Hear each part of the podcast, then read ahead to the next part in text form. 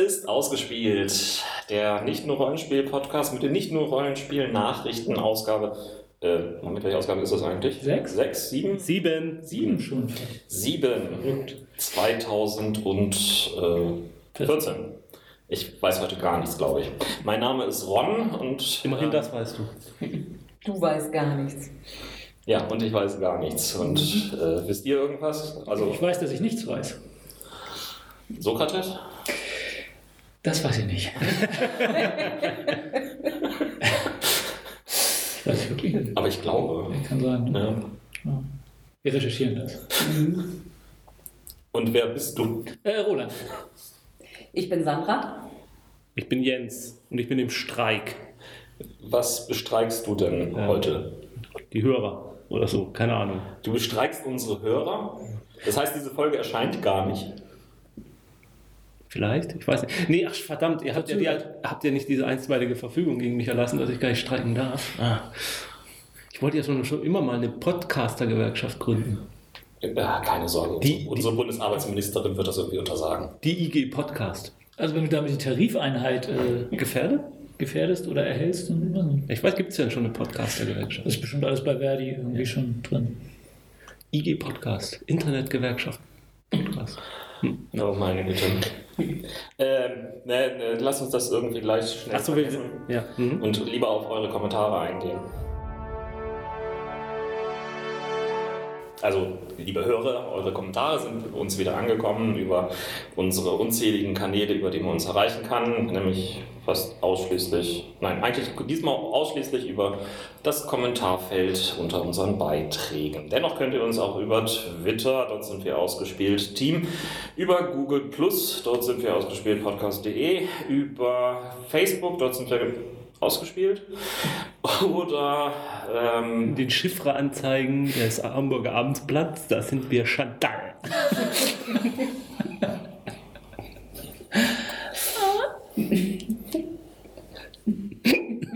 Den fand ich jetzt echt gut, der war der nicht schlecht. Da drin, auf jeden Fall. Versaute Podcast. Gebend dir auf die Ohren. ich sehe schon unsere Hörer. Das war doch unsere FSK 18. Ah, ja, schon. Zu unserer Dungeons and Dragons 5 Folge schreibt Holy Grail 84. Äh, danke euch für die tolle Episode, war sehr unterhaltsam. Ich habe auch schon in die Basic Rules reingestumpert, aber natürlich erleichtert mir euer Podcast die Lektüre, da nun eine Charaktergenerierungs- und Kampfregelreferenz zu finden ist. Ih, oh, oh. Jetzt kriege ich richtig Angst, was ich alles falsch gemacht habe während dieser Aufnahme. Vor allem kriege ich jetzt richtig Angst, dass uns Hasbro verklagt. Jens und Sandra haben ja zu Ende der Episode den 13th Age vs. D&D Next Vergleich angestrebt. Bei mir, wie überraschend, gewinnt D&D Next, da mir 13th Age zu gewollt Indie ist und mir nicht das Gefühl gibt, ein seriöses Rollenspiel auf dem Schoß zu haben, ähnlich wie bei Dungeon Slayers. Aber gut, ist eben eine Geschmacksfrage, wollte dennoch meinen guten Löffel, Löffel Senf dazu geben. Danke an Ron für die gute Moderation. Hä? Ja. Äh, und das Erläutern der Regeln. Vielen Dank an Sandra, Jens und Roland für die tolle Begleitung und das Leiden im Kampf. Es geht schon wieder. Ja, habt ihr es alle einigermaßen überlebt. Das wird ja noch Alte Wunden in Manchmal, späteren Sendungen. manchmal wache ich nachts noch schreiend auf. Ähm, apropos schreiend aufwachen, Greifenklaue geht auch irgendwie darauf ein und schreibt, dass die Charaktererschaffung interessant war, vor allem wenn es dann ein wenig mehr von den ganzen Sachen gibt. Kampf fand er sehr interessant. Das klingt endlich wieder oldschoolig und wenn ihr fandet, dass ihr gerade schon wenig konntet, dann freue ich mich auf die DCC-Folge mit Stufe 0 Trichterhelden. Mal sehen, wie die Konzepte Reichtum durch Verlust und Legends Were Made Not Born ankommt. Ja, ja, genau. Ihr wisst alle, was DCC ist. Das ja, aber der Rest sagt mir überhaupt nichts. Okay. Äh, Ja, mir nämlich auch nicht. ähm, ich habe mittlerweile irgendwie durch Recherche, Google ist mein Freund, ähm, herausgefunden, dass DCC für Dungeon Crawl Classics steht und anscheinend Stufe 0 Trichterhelden irgendwas ganz generisches ist. Zu unserer Nachrichtensendung 6 2014, also der letzten, ähm, geht Greifenglauer auch auf die D&D-Filme nochmal ein. Ähm, Teil 1 und 2 haben durchaus nämlich eine Verbindung. Ist das so? Der Sidekick-Bösewicht des ersten Teils wird zum Bösewicht des zweiten Teils 100 Jahre später. Das ist ja wie beim Herr der Ringe. In seiner Meinung nach auch der einzig gute Schauspieler in allen drei Teilen. Gut, Jeremy Irons mag er eigentlich ziemlich, aber in D&D gibt er keine gute Figur ab. Und D&D 3 unbedingt gucken. Ihr werdet mich dafür lieben mit Siegel. Okay. Der Film besitzt so viel absichtliche und unfreiwillige Komik, das macht echt Spaß und werdet, eurer Lieb werdet euer Lieblingswaldtier danach neu definieren. Okay, ich nehme es mir mal vor. Ich nächste mal, Sendung, nächste Sendung rezensiere ich meinen Lieblingswald, äh, den diesen Film. Den Borkenkäfer, oder? Ähm, Gibt es den bei Netflix? Oder bei Amazon oder so? Ich habe keine Ahnung. Irgendwo werden wir ihn aber auftreiben. Ähm, eben, Wir könnten eine Sondersendung über den Film machen. Den zusammen gucken und dann kommentieren. Oder oh, oh, ein, ein, ein Watch-Along oder wie das heißt. Ja, dann müssen wir die Tonspur von dem Film ausblenden. So. oder alle hören über Kopfhörer. Ja, das würde gehen. Das, Weil dann hören wir uns auch schlecht gegenseitig. das macht Das noch besser. Ebenfalls zu den nicht nur Rollenspiel-Nachrichten 6 2014 schreibt Greifenklaue zu Die Genesis. Äh, wie ich auch nicht bemerkt habe, kann man die Seite auf Deutsch umstellen. Ganz unten. Man muss nur riesig lange scrollen. Das stimmt. Bei der Auflage unkten einige, dass damit auch die englischsprachige gemeint ist, aber die Premium-Ausgabe wird nicht als limitiert beworben und ist ein relativ normaler Preis für zwei solch dicke Hardcover, wenn man es nicht gerade mit Shadowrun 5 vergleicht. Und nochmal ein dickes Lob, mal kein Kickstarter. Aber wir haben ja nicht, also wir haben ja nicht gesagt, dass wir den Preis bezweifeln, ob es der, dass es der nicht wert wäre. Wir hatten ja nur gesagt, die Auflage kommt uns so groß vor. Das war ja das. Genau, äh, wobei die Premium-Auflage gar nicht irgendwie groß limitiert ist. Oder Ja, gut, okay. Und schade, dass Jens keine Zombies mehr mag. Das deutsche Rollenspiel 2014 ist nämlich Zombie Slayer Second Shot, meint Greifenblaue. Ich mache einfach mal weiter. ähm, zur neunten Doctor Who-Folge, also äh, zur Folge des Um neunten Doktors. Doktor? ähm, Was zufällig auch die neunte Dr. Who-Folge ist. Was ein Zufall. schreibt Orakel. Ähm, TARDIS-Look. Ob da eventuell auch ein wenig solche Kult-Designs wie Raumpatrouille Orion mit reingespielt haben. Ich meine, ich weiß nicht, wie stark unsere einzige deutsche Sci-Fi-Serie international Aufmerksamkeit erlangt hat. Ich habe es mal recherchiert. Und man kann zu Raumpatrouille Orion eine Sache sagen: international fand sie nicht statt. ähm, ganz einfach, weil 1966 äh, war international bereits schon ein gewisser Trend auszumachen, der sich Farbfernsehen nannte. Dort war unsere Schwarz-Weiß-Serie ähm, nicht nur dadurch äh, herrlich äh, veraltet. Sie ist effektiv nirgendwo richtig gut angelaufen. Zu der Nachspiel 2014 Teil 1 Familien- und Mainstream-Spiele ähm, findet Greifenklaue schade, dass ihr euch verpasst habt. Aber immerhin kennt ihr jetzt auch Gloria. Heidelberger soll die Messe immer als große Lagerräumung nutzen. Ja, das ist wohl so. Und was haltet ihr vom Comic-Bereich? Den haben wir dieses Jahr so gar nicht besucht, außer so ein My Little Pony Probeheft mitgenommen. Für die Tochter. Ja, der kann. Natürlich. Und zu Teil 2 fragt Orakel ähm, zu Pandemic Contagion. Das bewegt sich doch wieder weg von der Idee, die Pandemie so spannend gemacht hat. Es ist also wieder, einer, wieder so ein Jeder gegen Jeder Spiel anstelle von etwas Kooperativen. Ja. Und ihm wäre aufgefallen dieses Jahr besonders stark, dass die Second-Hand-Spielestände stark nachgezogen hätten. Mit den Preisen, meint er. Oder was meint er mit nachgezogen? Das ist genau, kann Okay. ich nicht sagen. Also- Mit den Preisen oder vielleicht irgendwie mehr Second-Hand-Spielestände? Ist mir nicht aufgefallen. Also habe ich so nicht wahrgenommen, aber gut. Vielleicht sind wir doch. Wir, wir sind auch nie viel unterwegs gewesen bei Secondhand-Läden, Ja, ja. außer damals nach dem Beginn vom Spiel des Jahres, wo wir dann Dampfrost gesucht haben. Ne, wir haben dieses Kinderspiel gesucht diesmal. Ja, aber das ist ja auch nicht wirklich alt, das ist ja noch, noch aktuell. Habt ihr es gefunden? Ja. Na, besser als dann.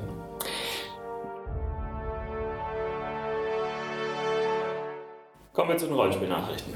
Ja, wir haben ja schon öfter mal die ICV2-Webseite und die Top 5 Rollenspiele dort vorgestellt, die ja quartalsweise ermittelt werden. Und es gibt jetzt bei der Webseite oder beim, im Forum von, es ist glaube ich ein Forum, N-World, N-World ist eines der, der riesengroßen Foren Ja, im, im, englischsprachigen Raum, vor allem was D&D und so weiter angeht. Da gibt es jetzt eine ähm, Zusammenstellung von dem Jahr 2004 ist es, glaube ich, bis äh, heute die äh, Verläufe, was da immer so unter den Top 5 war. Jetzt mal kurz nochmal zu diesen Zahlen, die da immer ermittelt werden, oder dieser Rangliste, diesen Top 5. Das sind keine echten Verkaufszahlen. Da werden Händler und Verlage befragt, wie sie wahrgenommen haben, was so verkauft wurde, so wie früher in Deutschland die Media-Control-Zahlen ermitteln wurden, indem man Plattenverkäufer befragt hat und äh, nachdem man das dann eingestellt hat, kamen plötzlich ganz andere Sachen in die Top 5, als es vorher waren. Deswegen sind die Zahlen so ein bisschen, sind diese Top 5 immer so ein bisschen ja, jetzt nicht so dermaßen aussagekräftig, aber ich finde halt interessant, wie sich das über die Jahre entwickelt hat. Also wenn man sich anguckt, im Jahr 2004, als das losging, da war noch World of Darkness und GURPS dabei, ganz oben. GURPS verschwand dann irgendwann im Jahr 2005. Da kamen dann Sachen wie Warhammer Second Edition, da steht dann Mungus, weiß ich jetzt gar nicht, was damit gemeint ist.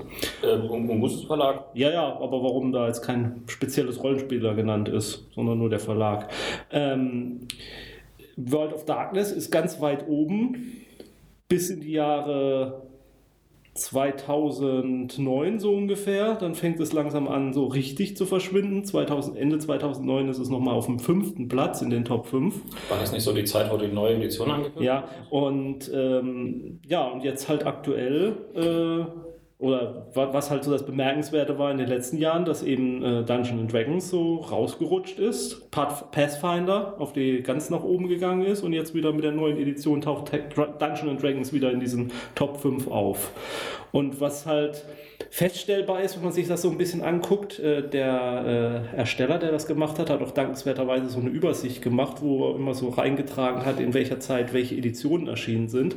Also es ist immer so, dass Sachen halt, immer wenn eine neue Edition von einem Rollenspiel rausgekommen ist, dann rutscht es doch ganz gerne hoch. Und wenn man sich zum Beispiel anguckt, GURPS, die letzte Edition, die erschienen ist, das war so das Jahr 2004, 2005. Da ist es eben noch oben, dann gab es keine neuen Editionen mehr und damit verschwindet es dann auch aus diesen Top 5. Wieso gab es eigentlich keine weiteren GURPS-Editionen mehr? Hat Steve Jackson zu viel mit Munchkin zu tun gehabt? Ja, Steve Jackson hat äh, sich mit allem möglichen eine goldene Nase verdient und GURPS ist halt so unter ferner Liefen. Da kommt ja ab und zu mal dann doch noch mal das ein oder andere Quellband raus, aber mehr passiert da ja nicht mehr. Im Jahr 2007 zum Beispiel war das äh, Rollenspiel äh, Battlestar Galactica unter den Top 5. Auch nur so ein einzelner Ausrutscher mal, ne? Aber das muss so zu der Hochzeit der Serie auch gewesen sein, oder? Ja, das Rollenspiel war noch nicht gut. Also fand ich. Das, das war halt noch das alte Cortex-System, ziemlich. Also ich habe es mir auch geholt. Ich glaube, bei uns steht es auch zu Ja, Hause rum. Weil wegen der Serie musste man das ja haben. Mhm. Aber man könnte schon echt ein bisschen, äh, wie lange World of Darkness doch dominant da oben war, bis es dann echt so sang- und klanglos verschwunden ist. Wir verlinken natürlich die Liste und ähm, schaut sie euch selbst an und lebt auch mal diese Nostalgie durch. Ja, von der Nostalgie wollen wir mal in die Zukunft gucken. Numenera, das äh, große Rollenspiel von Monte Cook, soll auf Deutsch erscheinen beim Uhrwerk Verlag. Das haben wir jedenfalls via unserem treuen Hörer Greifenklaue erfahren.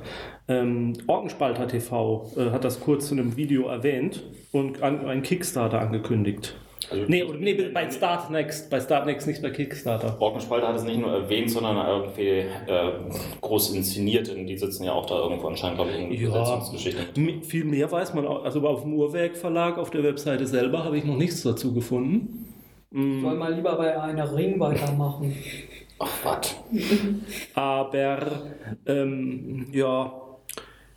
Ja, ich, also ich weiß nicht, bei Numenera, ich bin immer noch so hin und her gerissen, was ich von dem ganzen Ding halten soll. Ob ich es jetzt nun gut finde oder total aufgeblasener Science-Fiction-Kitsch, ich bin mir noch nicht so richtig sicher. Ja, aber so gut wie jedes Fantasy, Science-Fi oder was auch immer Rollenspiel ist aufgeblasen. Ja, aber es ist halt so dieses, ähm, äh, man hat schon das Gefühl, es, ist, es, will, es tut so, als wäre es was Besonderes, aber wenn man unter die Haube guckt, ist es auch nur ein ganz stinknormales Fantasy-Setting. Und diese Anspielungen da an Lost Tech und Sci-Fi und so, die sind mir manchmal so zu aufgesetzt dabei. Aber ich habe nicht so weit den Detail gelesen, um das wirklich Ja, ich habe es auch noch nicht komplett gelesen. Ich habe nur das, so die, die Regeln gelesen und ein bisschen so die Hintergrundwelt, aber halt bin dann auch hängen geblieben, nicht weitergekommen. Ich hätte auch noch ein äh, Rollenspiel, ähm, was für 2015 angekündigt worden ist, ähm, nämlich Seelenfänger Täuscherland. Ähm, Seelenfänger ist ein deutsches Indie-Rollenspiel mit einem Dark Fantasy-Setting, was ähm, halt im Eigenverlag bisher erschienen ist und ähm, doch erstaunlich präsent auf allen Cons gewesen ist bisher. Die neue Edition der Grundregeln hat den Beititel jetzt Täuscherland. Und den hat der Autor Jörg in den Tagen vor dem Spiel auf seiner Facebook-Seite schrittweise angeteasert, indem er so einzelne Buchstaben hat Stück für Stück erscheinen lassen, die man dann so puzzelmäßig zusammensetzen konnte in der Titelgeschichte seiner Facebook-Präsenz. Nun soll das Ganze nun nicht mehr im Eigenverlag, sondern 2015 bei Prometheus Games erscheinen und auch neu. Es wird nicht mehr das eigene System verwendet werden, sondern Fate Core wird als Grundlage benutzt. Ebenfalls angekündigt sind die Settingbände Feenland und Dämonenland, die nach dem Grundregelwerk natürlich erst erscheinen sollen. Gegenüber der bisherigen Version soll es etwa dreimal so viel Setting-Informationen ähm, bereitgestellt werden und ähm, deswegen ist auch das Team größer geworden. Rund um den bisherigen Autor Jörg Köster stoßen nun Dirk Wahlberühl, Florian Wehner und André Ponitz hinzu. Das bisherige Grundregelwerk wird weiterhin kostenlos zum Download angeboten. Auch soll das bisherige Regelsystem Soldice weiterentwickelt werden. Ja. Es ist schön, dass Fatecore irgendwie immer noch mhm. weitergeht. Habt ihr schon gehört über den großen Skandal bei der Zug- und Zugweltmeisterschaft? Nein. Äh, du hast es hier als Thema reingebracht, insofern habe ich es natürlich gelesen als ähm, äh, Redakteur der ja, Sendung. Da, danke für diese Dramaturgie. Ähm, oh, Entschuldigung. Nein, natürlich nicht. Ich habe nichts gehört. Ähm. Also, der Niederländer Erwin Paulsen hatte 2000, hat 2014 den Weltmeistertitel äh, gewonnen gehabt. Und dann kam es zu ähm, Gerüchten. Im, vor allem im Forum vom Days of Wonder haben einige Nutzer darauf hingewiesen, die den Livestream der Partie verfolgt haben. Also der, es sind wohl zwei Partien gespielt worden im Finale.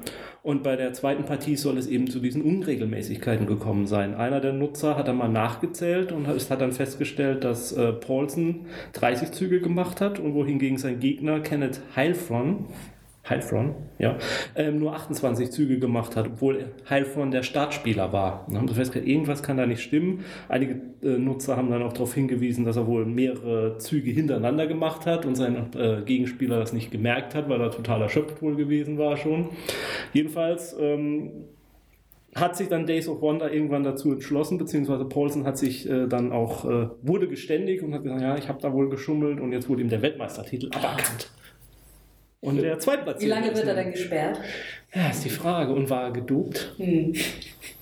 Ja, vielleicht mit Koffein im Gegensatz zu seinem Ich glaube, sein Gegner war zumindest zu wenig gedopt. Ja, das ist es. Aber ich finde schon bemerkenswert. Also, ich finde das schon interessant überhaupt, dass zu immer mehr äh, Brettspielen Weltmeisterschaften, mhm. Welt, Weltmeisterschaften. Und dass es offenbar Leute gibt, die ja. dieses Video sich so intensiv angucken. Ja, ja. Und offensichtlich aber vor Ort so wenig intensiv wohl ein Schiedsrichter da drauf geguckt hat.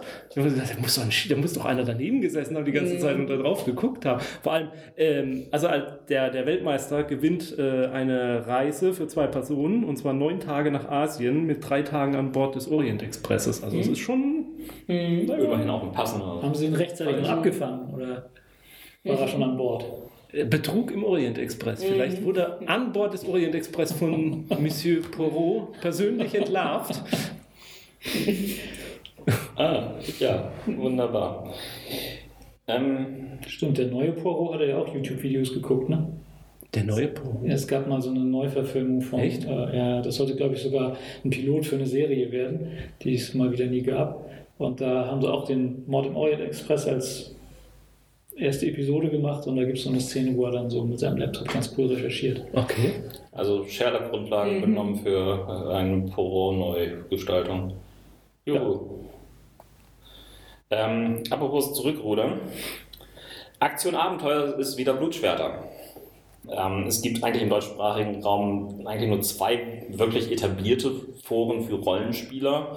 Entschuldigung, wenn ich jetzt alle irgendwie anderen Forenbetreiber damit halbwegs diskreditiere, aber das sind halt die beiden großen. Ja, aber ähm, äh, sagen wir es mal so, es gibt zwei verlagsübergreifende große Foren. Es gibt aber noch viel, es, es gibt viele von, von Verlagen große Foren. Also das Pegasus Forum ist sehr aktiv und auch das Ulysses Forum, da ist viel Ja. los. Aber nur speziell eben für diese Verlage und die zwei sind halt unabhängig. Geil.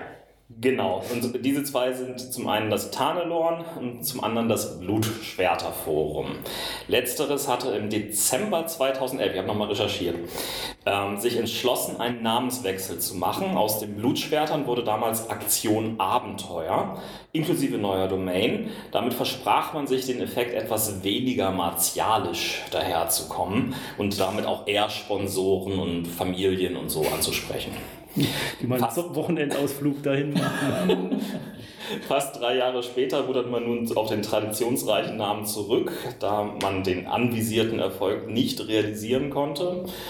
Auf weitere Details will man anscheinend da nicht eingehen. Ja, wobei man durchaus irgendwie einräumen muss, dass unter den äh, Nutzern der alte Name so etabliert war, dass sie ihn eigentlich auch fast irgendwie ständig weiter benutzt haben und sich mit dem neuen nie so richtig anfreunden könnten. Also aus den B-Ausrufezeichen wurde selten ein AA-Ausrufezeichen. Ja.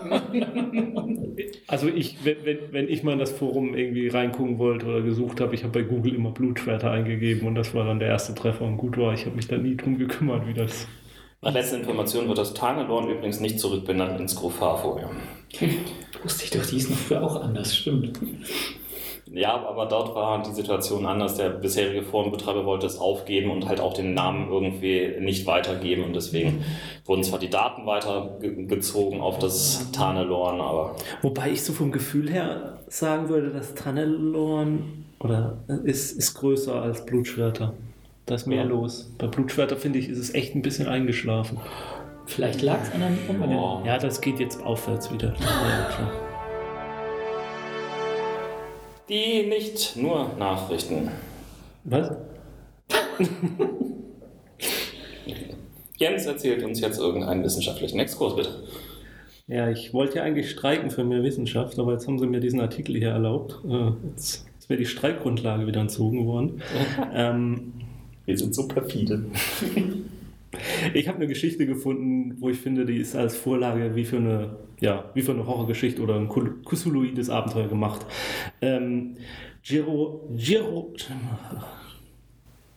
Girolamo Segato, geboren 1792, gestorben 1836, konnte menschliche Körper versteinern.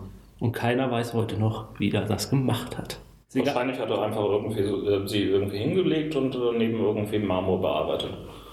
Ah, Das ist auch meine These. Ja, so, so leicht ist es leider nicht, aber weiß nicht. Ähm, also Segato ist in Norditalien geboren, ähm, hatte von Kindheitstagen an ein Interesse an Chemie und Mathematik und anderen Naturwissenschaften, aber Nerd. ja, genau.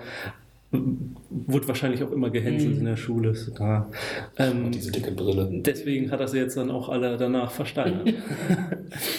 Aber vor allem war er halt ein Forscher und am, am Unbekannten interessiert. Und deswegen reiste er mit 26 Jahren nach Ägypten und erlag der Faszination der Mumien, wie es in diesem Artikel heißt, den ich dazu gelesen habe und den wir natürlich auch verlinken werden.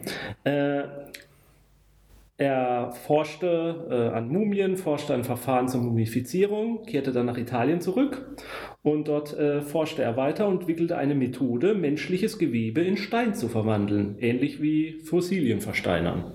Ach, hier wie dieser Verrückte mit dem Hut heutzutage. Plastination ist das Stichwort. Ja, wobei der macht ja keine. Der, der versteinert nicht. Der versteinert. Plastik. Der verplastigt. Er versteinerte.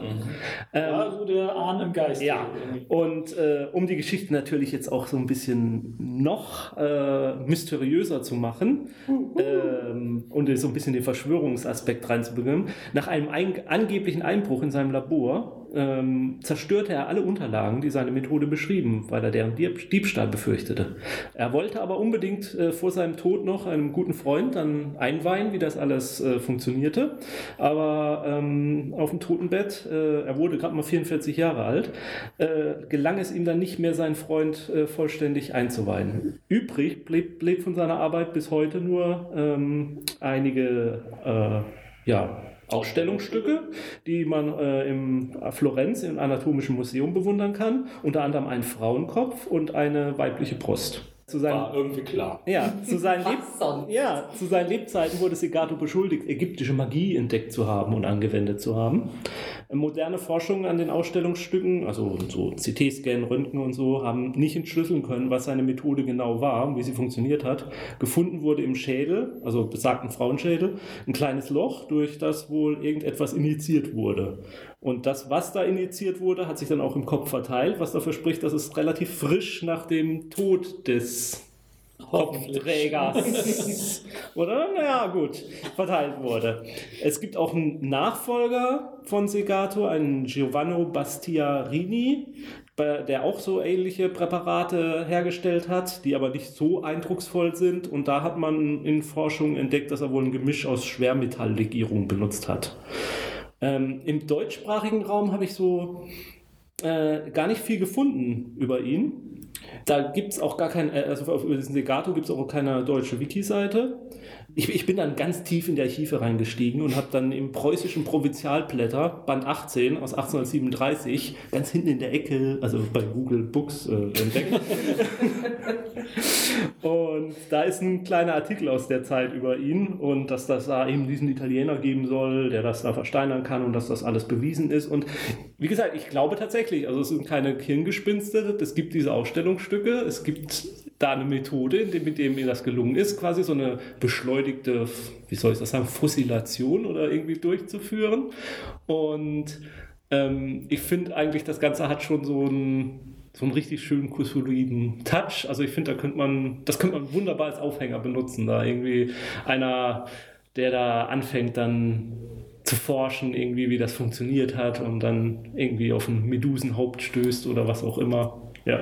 Und auch dieses, dieses aus diesem preußischen äh, Provinzialblätter, nee, Provinzblätter heißt das, äh, diesen Auszug, der ist ja, finde ich, äh, einfach so, den könnte man einfach als das Handout schon benutzen, um die Spieler da irgendwie drauf hinzubringen. Finde ich eine schöne Geschichte und passt irgendwie auch zu in den Oktober noch rein, falls die Folge, ah, nee, die Folge erscheint ja im November. Also von daher, Halloween haben wir verpasst damit, aber eigentlich ist es so eine richtig schöne Halloween-Nachricht. Auch schon in, die Aufnahme ist im November. Also wir haben jetzt schon. aber die Recherchen haben im Oktober begonnen. So. Ah, okay, gut.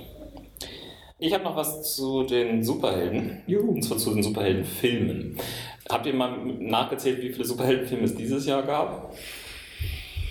Ehrlich gesagt nicht, ne? Zu wenig. Zu wenig. Drei? Also ich sag vier. Ja, mit, mit vier liegst du eigentlich relativ gut. Ähm, man, man kann so ein, zwei noch irgendwie eventuell noch dazu rechnen. Unter anderem wird Disney dieses Jahr noch einen Superhelden äh, Comicfilm ähm, bringen und so weiter. Aber ähm, ja, mit vier Filmen haben wir schon eine ganze Menge. Aber für die nächsten Jahre wird es teilweise bis auf zehn Filme pro Jahr anschnellen. Das liegt jetzt daran, dass nicht nur Disney mit seinen Marvel-Lizenzen irgendwie relativ ähm, stark hausieren geht, sondern dass Fox das gleiche möchte mit seinen Marvel-Lizenzen, auch Sony möchte mit seinen Marvel-Lizenzen was machen und äh, Warner hat immer noch seine DC-Lizenz und hofft da auch ein bisschen was rausmelken zu können. Und so wird es nächstes Jahr noch relativ gesittet werden. Nächstes Jahr bekriegen wir nur drei Filme, nämlich, und ich, ich bitte euch einfach mal irgendwie jeweils zu sagen, yay oder nay, äh, wenn, wenn ihr sagt irgendwie, ja, das ist ein, was Gutes oder nee, das ist, nee, das klingt nicht interessant. Kann man auch so neutral irgendwie so? ja, du kannst So mäh? Mäh. Yay, nay und meh. Naja, gut, das hilft uns gar nicht.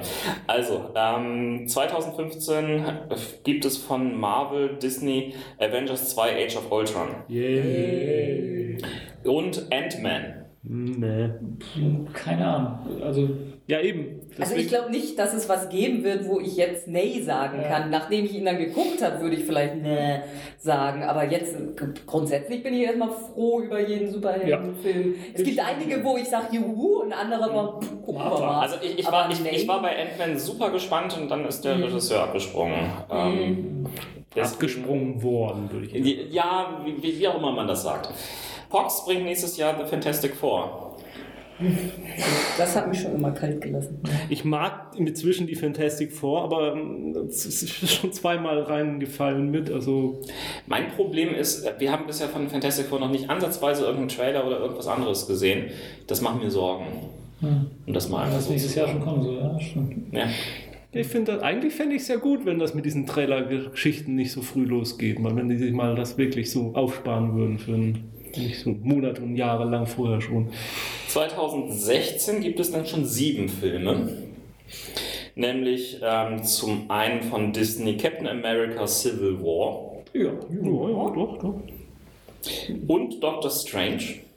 Ja, jetzt, wenn, wenn sich die Casting-Gerüchte bewahrheiten, dann bin ich schon interessiert. Ja. Die Castinggerüchte reden von Benedict Cumberbatch in der ist das Hauptrolle. noch Gerüchtstatus? Es ist immer noch Ah. Gerüchtstatus. Also es gab viele, die es haben es voreilig bestätigt, aber ähm, offiziell ist es nach wie vor Gerüchtstatus. Gut. Ähm, Fox bringt zwei Filme, nämlich X-Men Origins Deadpool. Ja, also die, die, die, die Szenen, die man jetzt gesehen hat, äh, also diese Probeaufnahmen-Sachen, die sahen eigentlich schon ganz cool aus. Aber ich bezweifle, dass es ein guter Film wird. Wobei ich mich an diesen Deadpool auch gerade mal so ansatzweise rangetastet habe, auch was die Comics angeht. Ja, ich, also ich habe ich hab in meiner äh, Marvel Unlimited Monat habe ich mal angefangen, ein bisschen Deadpool zu lesen und ja, es ist manchmal schon ganz witzig. Manchmal ist es auch total überzogen und manchmal geht es einem nur auf den Geist. Und deswegen ist es halt so ein wirklich ein Balanceakt bei diesem Charakter, das hinzukriegen zwischen Ulk und Klamauk und da was Sinnvolles auch zu machen draus. Und für 2016 hat Fox angekündigt X-Men Apocalypse. Ja, juhu. Ja, wobei ich habe ja den, den Vorgängerfilm noch Ja. gar nicht gesehen. Hast du noch immer noch nicht? Ja, d- Amazon rückt den nicht raus. Oh, das ist ja schrecklich. Das solltet ihr wirklich, aber naja. Ja, wollen wir ja auch. Ebenfalls wird Sony ähm, einen Marvel-Film rausbringen, und zwar The Sinister Six. Also, Da habe ich meine Zweifel. Das ist wahrscheinlich wieder zu zugekleistert mit Superhelden. ich habe jetzt den zweiten Spider-Man zwar noch nicht gesehen, aber ich glaube, so doll wird der mir auch nicht gefallen. Und von den ersten ein bisschen. Sinister Six ist ja letztendlich ein, ein Film über super Schurken, die in irgendeiner Form zusammenarbeiten oder was auch immer. So von Spider-Man, die, ne? So. Das sind die von Spider-Man. Aber es gibt noch einen weiteren Schurkenfilm, der für das Jahr 2016 angekündigt ist, nämlich ähm, Suicide Squad von DC Warner. Wer ist da so mit drin? Ah, unter anderem Harley Harley Quinn, Quinn, ähm, Deadshot, glaube ich, Mhm. und äh, ein, zwei andere noch. Ja, also da muss ich. Also da, ich kenne es halt zu wenig, aber ich finde halt dieses ganze, wa- was ich zuletzt so gesehen habe mit Harley Quinn und wie sie sie auch aufgesext haben und so, deswegen bin ich da jetzt erstmal eher negativ zu eingestellt, aber ich lasse mich auch gern ums Besseren belehren. Und der große Film soll ja von DC äh, Warner werden: Batman vs. Superman Dawn of Justice. Ja, das muss man wirklich abwarten. Hm. Da ist echt, das ist die Wundertüte, also da Ja. ist alles drin. Das kann der absolute Knaller werden, das kann Die absolute Knalltüte. Ja. Ich, ich gehöre ja zu den Leuten, ich glaube, ich, zu einer verschwindenden äh, Menge von Leuten, die den Superman-Film wieder total lieben, noch total hassen. Also ich finde den einfach nur in Ordnung. Ja, Aber-. Ich, ich habe so das Gefühl, es gibt Leute halt, die jubeln ihn hoch und es gibt Leute, die schreien nur äh, Mörder. Ähm, und also von daher bin ich halt auch bei dem Film so irgendwie so, ja, mal abwarten. Ne? Das krasseste Jahr kommt dann 2017 auf uns zu. Ja. Zehn Filme. Disney bringt drei Marvel-Filme, nämlich zum einen Guardian of the Galaxy 2, Oh yeah. Thor Ragnarök und Black Panther. Warum nicht? Also ich mag die Comicfigur Black Panther sehr. Ähm, ja, Marvel hat einen gewissen Vorschuss, sag ich mal einfach. Also Die können das. kriegen, Fox bringt ähm, ebenfalls äh, zwei weitere Filme, nämlich einen, The, einmal The Wolverine Teil 2. ich fand den ersten gar nicht so schlecht, muss ich sagen. Ich auch nicht. Wieso fand ihn niemand schlecht? Ja, der hat nicht so die dollen Kritiken. Kritik. Aber ich, ich fand, er gehört jetzt auch nicht zu meinen absoluten Su- Lieblings-Superheldenfilmen, aber der hat schon, er ist schon besser als das, was vorher da, also seit, vorher gab es ja dann, das letzte, was es vorher gab, war ja der, der X-Men 3. X-Men Ryan Wolverine Origin, oder? Wie gesagt? Ja, das ging, war, glaube ich, äh, zuerst kamen die Origins, dann kam X-Men. Die zwei waren so das unterste von den X-Men-Filmen und das war schon wieder ein Fortschritt. Ne? Ebenfalls bringt Fox The Fantastic Four Teil 2 dann gleich. Ja, gut. Ja, gut. Da können wir was zu sagen, wenn wir den ersten Teil gesehen haben. Fragt uns 2015 nochmal. Sony bringt ähm, 2017 bzw. hat angekündigt zwei ähm, Filme, wobei noch nicht ganz klar ist, was es letztendlich werden wird. Das eine, was sie angekündigt haben, ist ein weiblicher Tie-In-Film im Spider-Man-Universum. Gut, Sony wird immer Spider-Man-Universum irgendwas sein. Angeblich soll es um Gwen Stacy gehen, noch weiß man es nicht, muss man dazu sagen. Bei der Gwen, oder wie das Ding heißt. Äh, keine Ahnung. Es, Vielleicht auch diese Storyline, wo Gwen angeblich ein Verhältnis mit Norman Osborn hatte und dann Zwillinge geboren hat und Und ähm, es ist wahrscheinlich, wird wahrscheinlich auch einen Film über Venom Carnage geben. Vor Spider-Man 3 hätte ich jetzt gesagt, juhu, aber nee, Venom haben sie ja schon mal ver. aber aber ja, aber Aber Venom, Carnage ist eigentlich zu übertrieben. ja, aber Venom und Carnage, ich fand ihn beide noch nie richtig Ja. doll, muss ich sagen. Meine erste Begegnung mit denen hatte ich bei dem bei diesem Comicband, wo sie alle zusammen auf den Planeten kommen oder auf einen Planeten kommen, wo der Symbiont gerade alles am Übernehmen ist. Und den fand ich nicht schlecht. Okay. Da war nämlich Spider-Man, Scarlet Spider und Venom dabei. Also der aktuelle Venom ist ja Flash Thompson. ah, Sicher noch? Ja, also ich, das aktuellste, was ich davon gelesen habe, und das ist so Ja. das, was Ende 2013, Anfang 2014 erschienen ist. Da Aber war, ich habe auch Flash, ehrlich gesagt die Übersicht. da war Flash Thompson dann das ist der Bully aus der Schule, ne? Genau. Und das fand ich ein bisschen besser. Aber da, andererseits, ja, nee, andererseits fand ich es auch nicht so doll, weil das irgendwie so, pf, da war Venom halt auch nur, nur wie, wie, so ein, wie so ein Anzug einfach. Also es schien keine Auswirkungen zu haben. Und ja. Ja, gut, diese Venom-Geschichten mit dem Glockenturm und so, und das, das war schon ganz, das war schon ganz cool, aber ja, ob es halt als eigene Person trägt, habe ich meine Zweifel. Warner hat zweieinhalb Superheldenfilme angekündigt. Also ich zähle Den halben den, nicht. den, halben mal ganz, denn den wirst du eh irgendwie als Ganzen zählen. Aber erstmal ähm, haben sie einen Wonder Woman-Film angekündigt. Tja, wenn man es gut macht, yay. Kann was werden, muss nicht. Ja, es sieht jetzt im Moment, was man so sieht, sieht es wie Xena aus, ne? Das, deswegen hm, noch ein bisschen skeptisch. Dann soll es Justice League Part 1 geben. Also den ersten Teil des Justice League Films, wo dann halt alle Superheldengruppen, also quasi der Avengers von DC. Und ähm, dann der dritte, also den halben oder ganzen, je nachdem, Roland entscheidet gleich, ob wir es da Aber halt, halt, halt. zählen. Ich, dürfen wir noch zu Justice League? Also, Ja, klar. Ja, das Ich sag mal yay. Also sehen will ich es auf jeden Fall mal, aber ja, man kann halt auch noch nicht so. Aber ein Yay ist es schon wert erstmal. Der halbe Film Ja. oder ganze ist ähm, The Lego Batman Movie. Yay! ja. Ja, doch, der kann schon lustig werden. Es sind auch noch einige weitere Lego-Filme angekündigt, die ich jetzt hier nicht aufgenommen habe. Wobei ähm, das ja auch so neu nicht ist. Ne? Es gibt ja diese äh, DVD-Release-Dinger, gibt es ja schon ein paar. Ja, stimmt. Justice League und sowas. Stimmt. Mit Lego. Das gibt's. Die sind ja auch nicht unlustig. Weil ich da erst einen richtig von gesehen habe. 2018 sind wir angekommen. Dort wird es zum einen von Disney äh, Avengers Infinity War Part 1 geben. Ja gut, das ist schon yay. Das, ja, doch.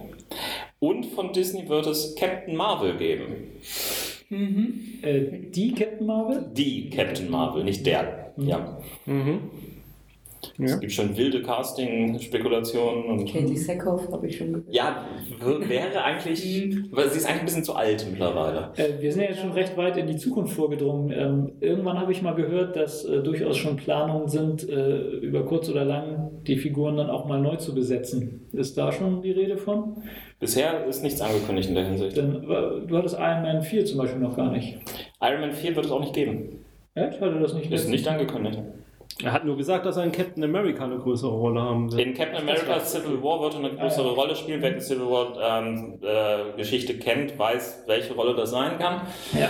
Ähm, ja, äh, dritter ähm, Disney-Film ähm, Inhumans ist angekündigt. Mag ich als Comic sehr, aber. Hm. Sollte nochmal eine andere Da, Richtung. also das, das ist wieder so ein Ding, wenn es jetzt, äh, wenn's jetzt diesen Erfolg von ähm, Guardians nicht gegeben hätte, hätte ich gesagt, ja, oh, Inhumans, das ist ja auch so was Spezielles oder so, das kriegen die auch nie einen vernünftigen Film. Aber sie haben es ja mit Guardians geschafft, warum soll es mit Inhumans nicht auch klappen?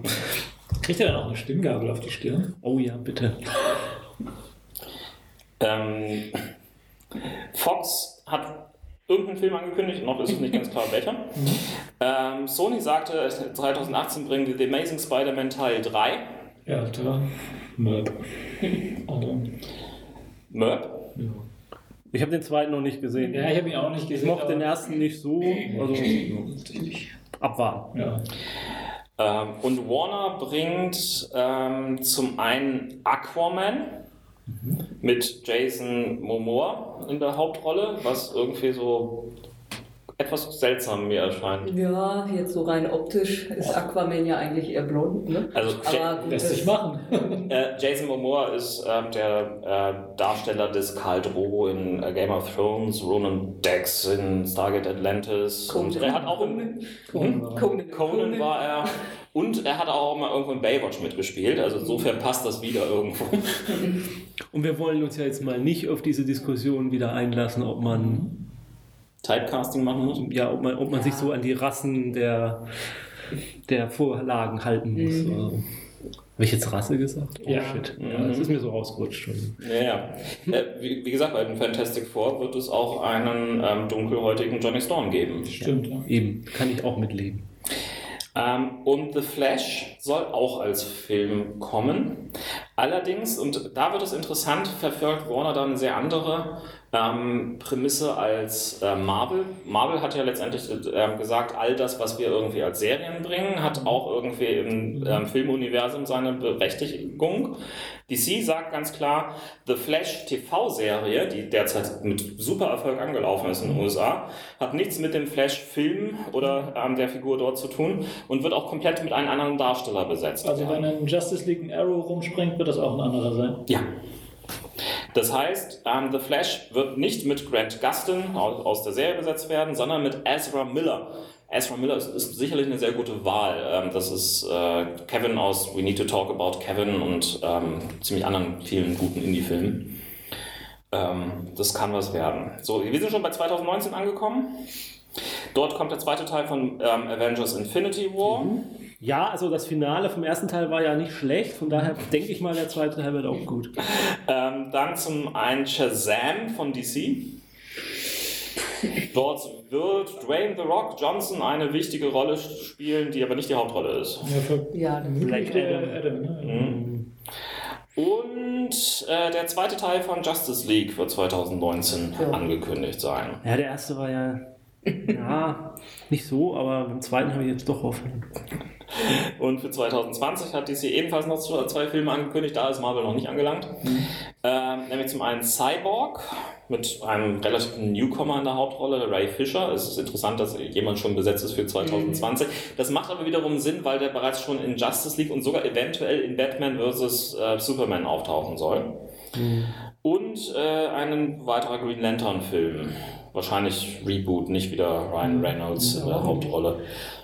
Hoffentlich. Ach, Ryan Reynolds war in der Hauptrolle gar nicht so verkehrt. Doch. Problem war der Film. Nein, der war oft total albern. Also der passt überhaupt nicht in die Rolle. Allein diese Szene mit dem, oh, guck mal, wie cool ich jetzt das anziehen kann und so. Also, nee, nee, das geht ja gar nicht. Was haltet ihr davon? Ist es zu viel Nö. oder? Solange die, die gut sind, äh, könnte es gar nicht genug sein. Also naja gut, vielleicht jede Woche wäre ein bisschen viel. Ich finde, man muss das einfach als neues Filmgenre begreifen. Also man hätte sich ja auch, wenn jetzt gerade Krimis in Mode sind und es äh, jedes Jahr äh, zehn Krimi-Kinofilme gibt. Äh, Zehn? Oh, Ja. Das ist aber sehr niedlich. ja, eben. Also wird man sich ja auch nicht drüber.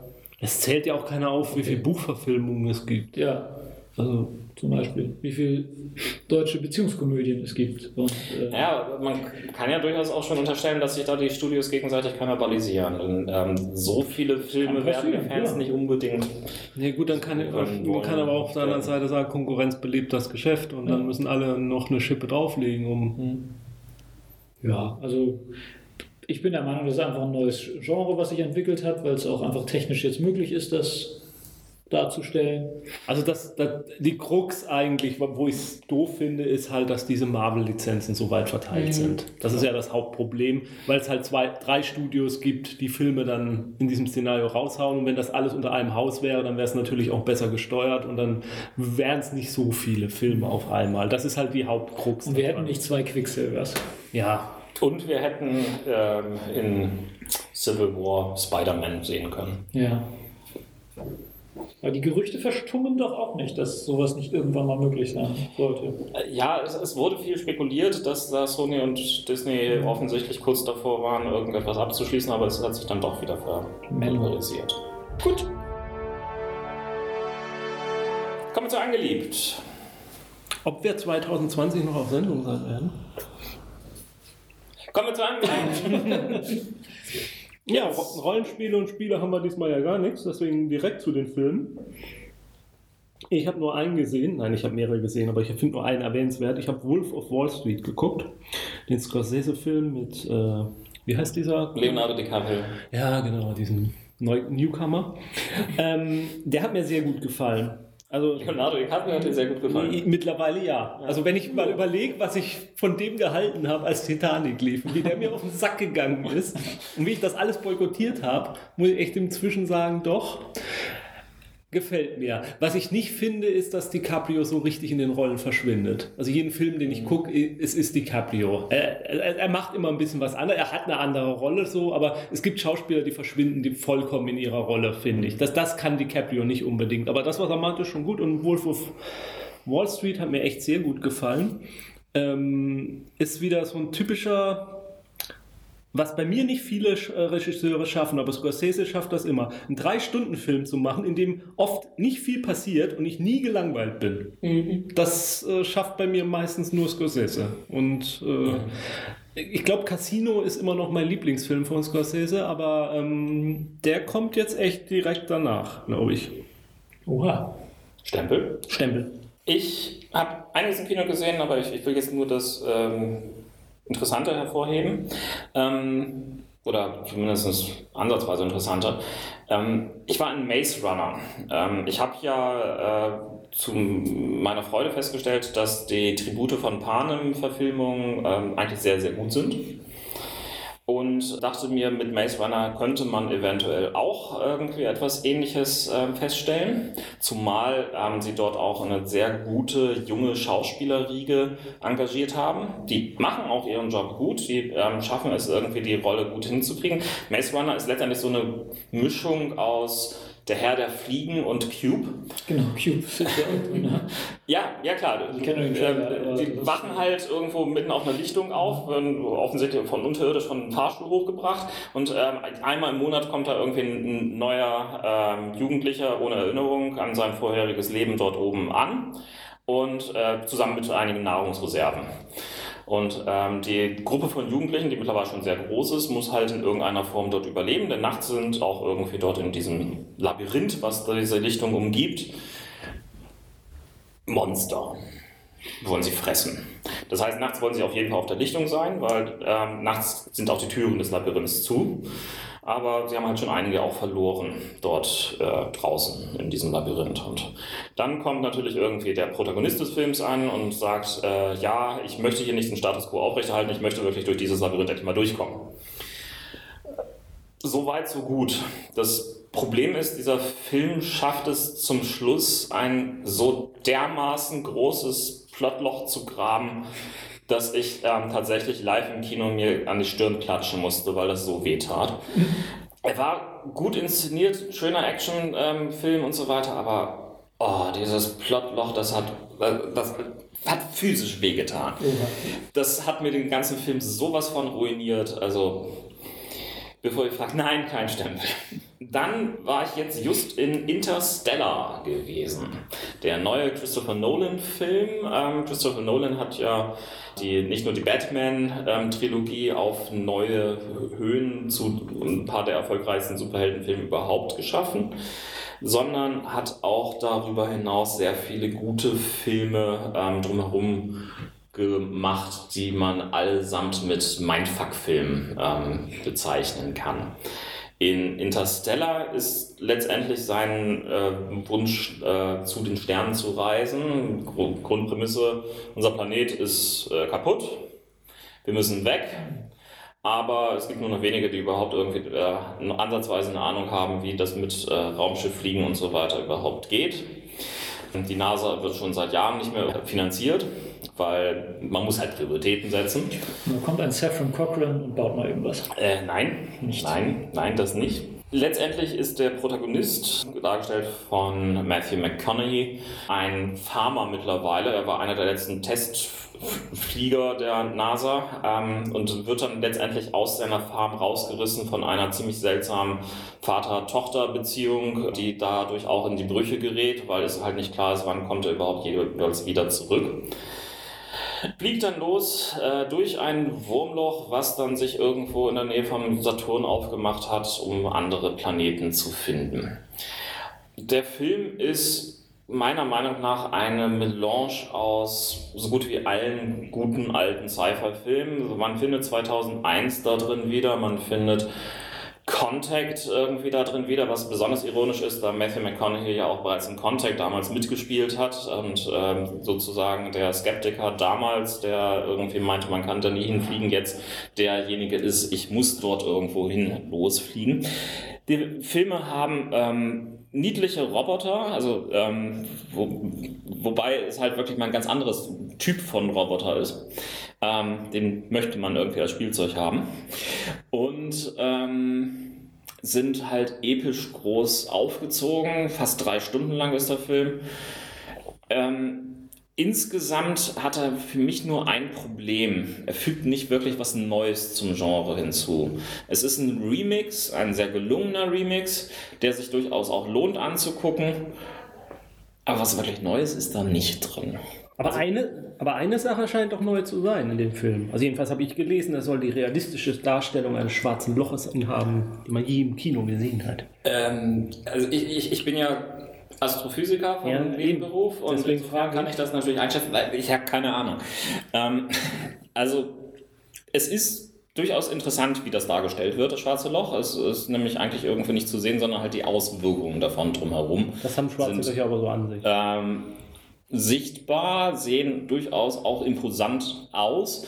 Ähm, noch interessanter ist allerdings, es gibt ja nicht nur ein schwarzes Loch in diesem Film, sondern es gibt auch ein Wurmloch. Und äh, dieses Wurmloch wird tatsächlich als Kugel dargestellt, weil ähm, es letztendlich halt ein mehrdimensionaler Punkt ist und äh, ein Punkt, äh, der sich irgendwie für uns darstellt, ist halt irgendwie im dreidimensionalen Raum halt kein Kreis mehr, sondern irgendwie eine Kugel. Ich habe es auch nicht ganz verstanden. Klingt aber cool. Ja, also, aber was ich halt gelesen habe, ein Astrophysiker ist ja sozusagen quasi sogar Mitproduzent des Filmes. Und ähm, der hat zusammen mit so einem CGI-Studio ähm, irgendwie Berechnungen durchgeführt für diese Filmsequenz mit dem fahrschwarzen Loch.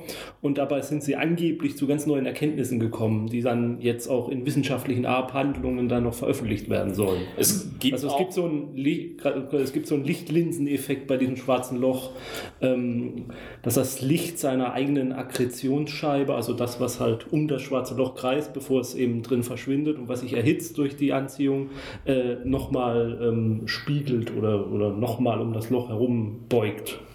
Ja. Es gibt auf jeden Fall auch ein Buch über die Physik von Interstellar, das mittlerweile gerade rausgekommen ist ähm, und äh, mir Google gerade empfohlen hatte.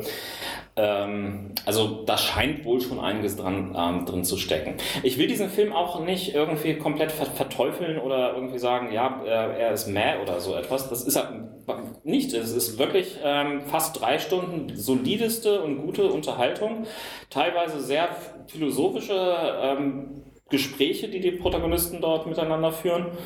Manchmal ist es auch ein bisschen zu übertrieben, weil die, das ist kein richtiger Text mehr teilweise. Aber ähm, die ganze Zeit über war ich sehr unterhaltsam. Du warst sehr unterhaltsam? Ja.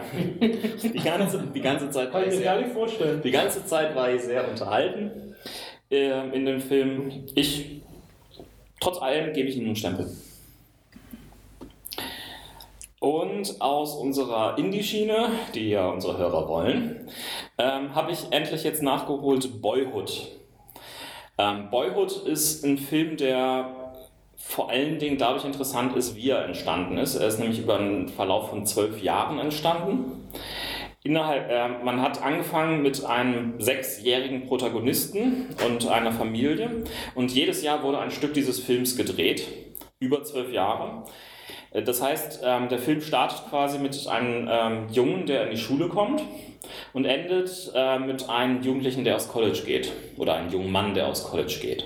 Und das Imposante an diesem fiktionalen Film, und das war, ist tatsächlich einmalig für einen fiktionalen Film, ist, dass halt man mit dem Protagonisten sieht, wie er jedes Jahr etwas anders wird, älter wird, äh, reifer wird, irgendwann auch den Stimmbruch plötzlich hinter sich hat und sich entwickelt. Also es ist eine ausgedachte Geschichte, aber der Schauspieler ist immer der gleiche, der dann über die zwölf Jahre... Es ist eine ausgedachte und teils improvisierte Geschichte. Die Schauspieler hatten sehr starkes Mitspracherecht, was ihre Dialoge angeht, wie sie selbst das Ganze umsetzen. Die Geschichte wurde auch immer ein bisschen weiter mit angepasst, als die entsprechenden Interessen sich irgendwie geändert haben. Ähm, ja, es war eine äh, fiktionale Geschichte, ähm, die aber auch jedes Jahr noch ein Stück weiter angepasst worden ist auf die aktuellen Gegebenheiten.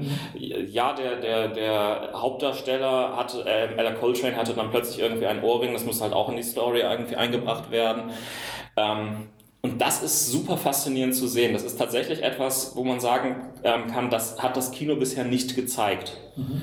Ähm, es, ja, es gibt Dokumentationsfilme, die so etwas Ähnliches geleistet haben, wo dann irgendwie einmal im Jahr ein Kamerateam hingegangen ist und irgendwelche ähm, Kinder beim Aufwachsen ähm, gefilmt hat. Ja, davon gibt es einiges.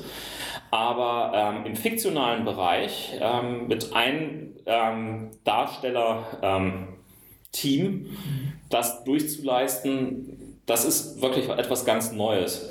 Interessanterweise gab es sogar Vertragsschwierigkeiten, ähm, weil ähm, man in den USA, glaube ich, nicht über sieben Jahre hinaus sich vertraglich verpflichten kann für eine Sache. Ähm, und äh, das heißt, es war eigentlich auch so eine Art Handschlag-Agreement teilweise zwischen den Darstellern und dem ähm, Regisseur und Richard Linklater, der Regisseur, der ansonsten eher solche, äh, ja, emotionalen Filme wie ähm, äh, Arthur Sunset oder wie die, die Dinger hießen, ähm, gedreht hat, hat damit wirklich einen sehr imposanten Film ähm, ähm geschaffen. Die Story ist nicht das Beste vom Ei, ähm, aber sie, sie zeigt halt wirklich auch ein Leben, mhm. wie sich ähm, das entwickelt. Und dadurch ist dieser Film auf jeden Fall sehr sehenswert und mein zweiter Stempel heute. So, dann ähm, aus dem TV-Bereich äh, in kurzer Zeit noch eine Sache, wo ich mir mit Erschrecken festgestellt habe, dass wir es bisher noch nicht geliebt haben, nämlich den Tatortreiniger. Ähm, eine nette, äh, super kleine ähm, Kammerspielserie über, ja eigentlich eine Comedy-Serie, die aber jedes Mal eine ganz andere Erzählstruktur aufweist für ähm, einen Hauptprotagonisten, der halt dafür da ist, Leichen zu beseitigen.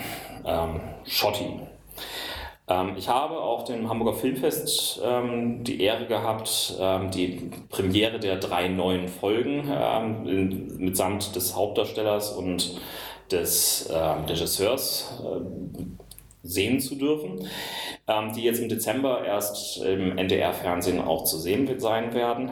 und auch die lohnen sich sehr. Es sind sehr unterschiedliche Geschichten, aber alle mit einem sehr tollen Produktionsaufwand betrieben, der nie groß ausfallen kann, weil einfach das Budget nicht dafür da ist, aber mit unheimlich viel Liebe zum Detail gemacht wird. Ähm, Tatortreiniger selbst ist über die verschiedensten Plattformen ähm, einsehbar. Äh, ist auf so gut wie allen Video-on-Demand-Portalen zu finden.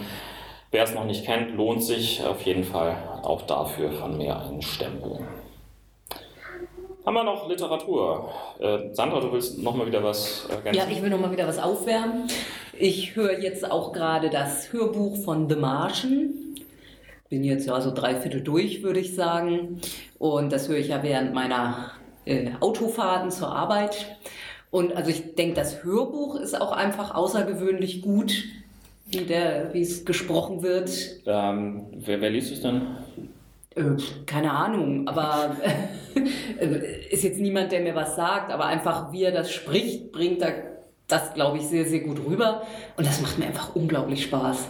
Also muss ich ehrlich äh, sagen, so viel Spaß beim was hören im Auto habe ich echt lange nicht gehabt. Ich sitze da meistens die ganze Autofahrt und strahle vor mich hin, weil das so einen Spaß macht. Also ja, ist wirklich außergewöhnlich gut. Finde ich, ja. Okay. Du hattest das Buch aber nicht gelesen, sondern Nee, nee. Stempelst du es schon? Ja, ich denke schon. Also außer das Ende frustriert mich jetzt noch völlig, aber also wenn, Nein, wenn der, der Grundtenor irgendwie so durchgehalten wird, dann kann es eigentlich nur auf eine Weise ausgehen. Und Es war alles ein Traum am Schluss. Dusche? Die Anspielung versteht heutzutage auch mehr.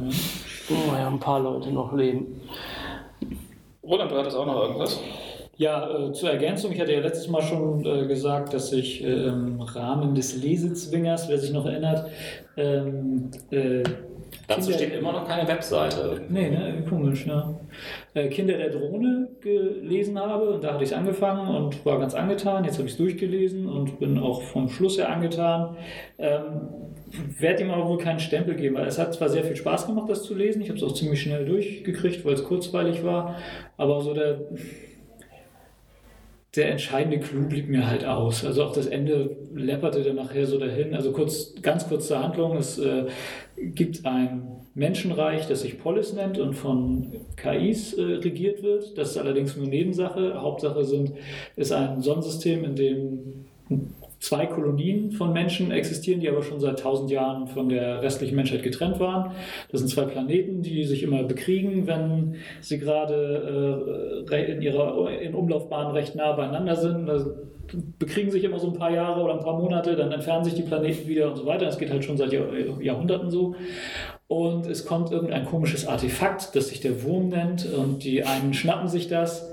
Und äh, durch die Erforschung äh, kriegen die auf einmal einen ähm, ziemlichen Vorsprung an Technologie und es gelingt denen ziemlich fies, die anderen wegzubomben, also richtig so genozidtechnisch und so. Also es sind zwar noch welche über, aber die schlagen die halt ziemlich radikal und äh, haben so in Anführungszeichen Frieden äh, äh, erzeugt. Und in dem Moment kommt halt der erste Botschafter von dieser Polis da an. Die haben die sozusagen wiederentdeckt und wollen sich jetzt wieder an die annähern und die sozusagen fragen, ob sie in den großen Sternenverbund wieder rein wollen. Und das ist halt die Handlung. Es gibt natürlich noch so Nachwirkungen von diesem Krieg und so weiter. Das ist alles sehr nett dargestellt, weil diese neuen Kulturen ganz gut dargestellt werden. Also sind ziemlich drastisch veränderte Menschen, die sich halt da anpassen mussten. Ja, das ist alles sehr kurzweilig, auch ganz gut beschrieben, macht Spaß und am Schluss, ja, gut, es ist dann irgendwann vorbei. Dieses komische Artefakt ko- kommt eigentlich nicht so recht raus, was das sein soll und ja, aber dann ist die, die Geschichte zu Ende. Also ich finde das Szenario ganz interessant. Ich könnte mir vorstellen, da, da soll es ja wohl auch mehr Romane zugeben, die in diesem Polis-Universum spielen, dass ich mir da vielleicht nochmal was schnapp. Aber ja, also es hat Spaß gemacht, das zu lesen, aber jetzt so richtig das Aha-Erlebnis blieb aus, weswegen ich ihm den Stempel entziehe oder nicht, nicht drin. nicht verleihe. Also das Buch hatte den. Wurm drin. Da war der Wurm drin. Also, ja. Ja, ich glaube, ich habe auch mal einen angefangen von diesen Romanen und ich bin nicht mal durchgekommen. Irgendwie auch so. Ja, es hat, ich weiß halt noch nicht ganz, ob es nicht dann doch irgendwie, ohne das jetzt zu runterreden zu wollen, Kolportage ist. Also es hat so ein bisschen was von von Warhammer 40k auch so ein bisschen gehabt, weil der eine Gesandte von den äh, ist halt auch so ein, der ist auf so einer Barbarenwelt so ein bisschen aufgewachsen und äh, ist dadurch ziemlich äh, robust und widerstandsfähig und das erinnerte mich dann doch ziemlich stark an irgendwie so einen 40k-Roman, wo dann einer da, der, der ist dann halt auch so ein bisschen aufgemotzt, äh, ja, nicht wie so ein Space Marine, aber so ein bisschen in die Richtung. So, und es erinnert natürlich auch viel an Perry Roden, also das ist so ein besserer. Dich erinnert auch alles an Perry Ja, Roden, klar, egal. ja auch- wenn da so ein Sci-Fi-Stempel drauf ist, dann ist es Perry Roden. Naja, es ist halt eine lange Serie gewesen, da kam halt viel drin vor, ne? Aber ja. Okay, also kein Stempel dafür. Das war's dann, glaube ich, auch schon wieder für die heutige Nachrichtenfolge. Ich glaube, das war auch sogar unsere letzte Nachrichtenfolge in 2014. Das Jahr ist schon wieder so halbwegs durch. Ich hoffe, ihr hattet äh, trotzdem mit unserer Nachrichtensendung und allen anderen Sendungen euren Spaß. Äh, wünsche euch schon mal eine frohe Festzeit. Weihnachtszeit darf man ja nicht mehr sagen. Äh, ja, es ist, das grenzt ja irgendwelche anderen und Ja, ja. was auch immer aus. Ähm, ja, bis dahin klingelt schön weiter. Nein, Klingeling. klingelt. Beschenkt euch schon weiter. Beschenken. Oh, Das kann man ja ja. immer mal machen. Vielleicht mit Sachen, die man anliebt. Zum Beispiel. Ja. Ob mit oder ohne Stempel. Oder schenkt uns was. Ein Stempel. Eure, Aufmer eure Aufmerksamkeit zum Beispiel, auch im nächsten Jahr. Das wäre mal was. Das ist doch mal ein guter Vorsatz. Man könnte jetzt irgendwie noch auf unsere Kommentarfunktion hinweisen. Und Ja, ja. Bis zum nächsten Mal. Bitte schon weiter.